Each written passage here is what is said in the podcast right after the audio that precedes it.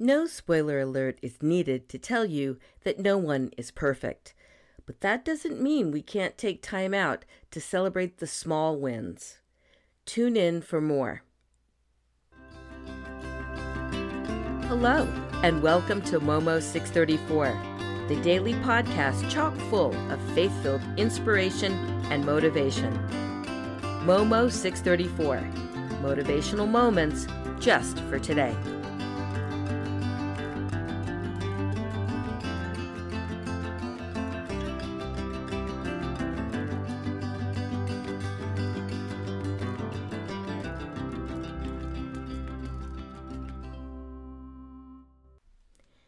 So, in yesterday's episode, I mentioned I was grappling with a big decision. Having prayed about it numerous times, talked to my family about it, focused on some Bible verses, and of course, I consulted with all of you, I made my decision. I started some work on the preliminary project, and so far have avoided most of my particular pitfalls. And I only invoked irritated llama in earnest a couple of times. When my two youngest were in foster care prior to our adoption of them, we traveled to their home state to spend some time with them. As they were not infants, there was definitely a period of adjustment.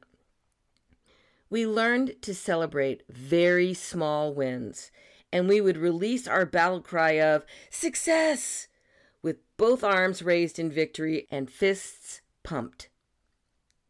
And of course, it was fleeting, and the next set of issues came, which is how life is. As we often discuss in our time here together, Satan is out and about trying to trip us up. So though I had a good day, and I was very aware of the places it could all go sideways, I am pumping my fists a little bit and yelling my own success battle cry in my head. Not only am I proceeding with caution in keeping my eyes peeled for Satan's shenanigans, I'm celebrating another success also, better self-talk. Normally, I either shy away from compliments or disbelieve them and outright reject them. But the folks that approached me with the project said they needed an expert and repeatedly told me they meant me. And I believed it. I tried listening to myself on team calls over the past year or so when I have been the subject matter expert. And I've allowed myself increasingly to believe those words and let them sink in. My husband overheard my latest calls and concurred that I really am the expert in this case. And instead of demurring, I thanked him.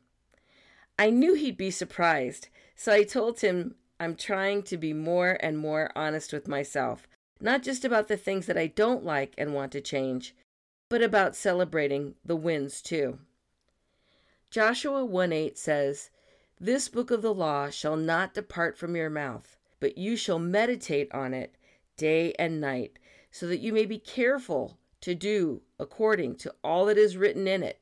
For then you will make your way prosperous, and then you will have good success." In this decision, I did petition God. I sought His word and tried to let the lamp of His word light my path, like Psalm 119:105 says. I'm not naive enough to think Satan won't try to trip me up, but if I diligently continue this formula of praying and relying on the word while watching my steps, then rinse, lather, and repeat in between human failures, it should give me some reprieves. I'm truly trying to do as James 4:7 enjoins. "Submit yourselves therefore to God. Resist the devil, and he will flee from you."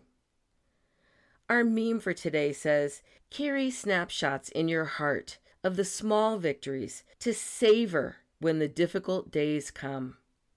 What small victories are you celebrating today? Chime in under the comments. Thanks for listening to Momo 634, Motivational Moments Just for Today. If you enjoyed it, please subscribe, give it a like or review, tell a friend, and follow along on social media or your favorite podcast platform. To have episodes mailed to you, subscribe at momo634.substack.com. To receive bonus episodes and support this podcast, become a premium Substack subscriber.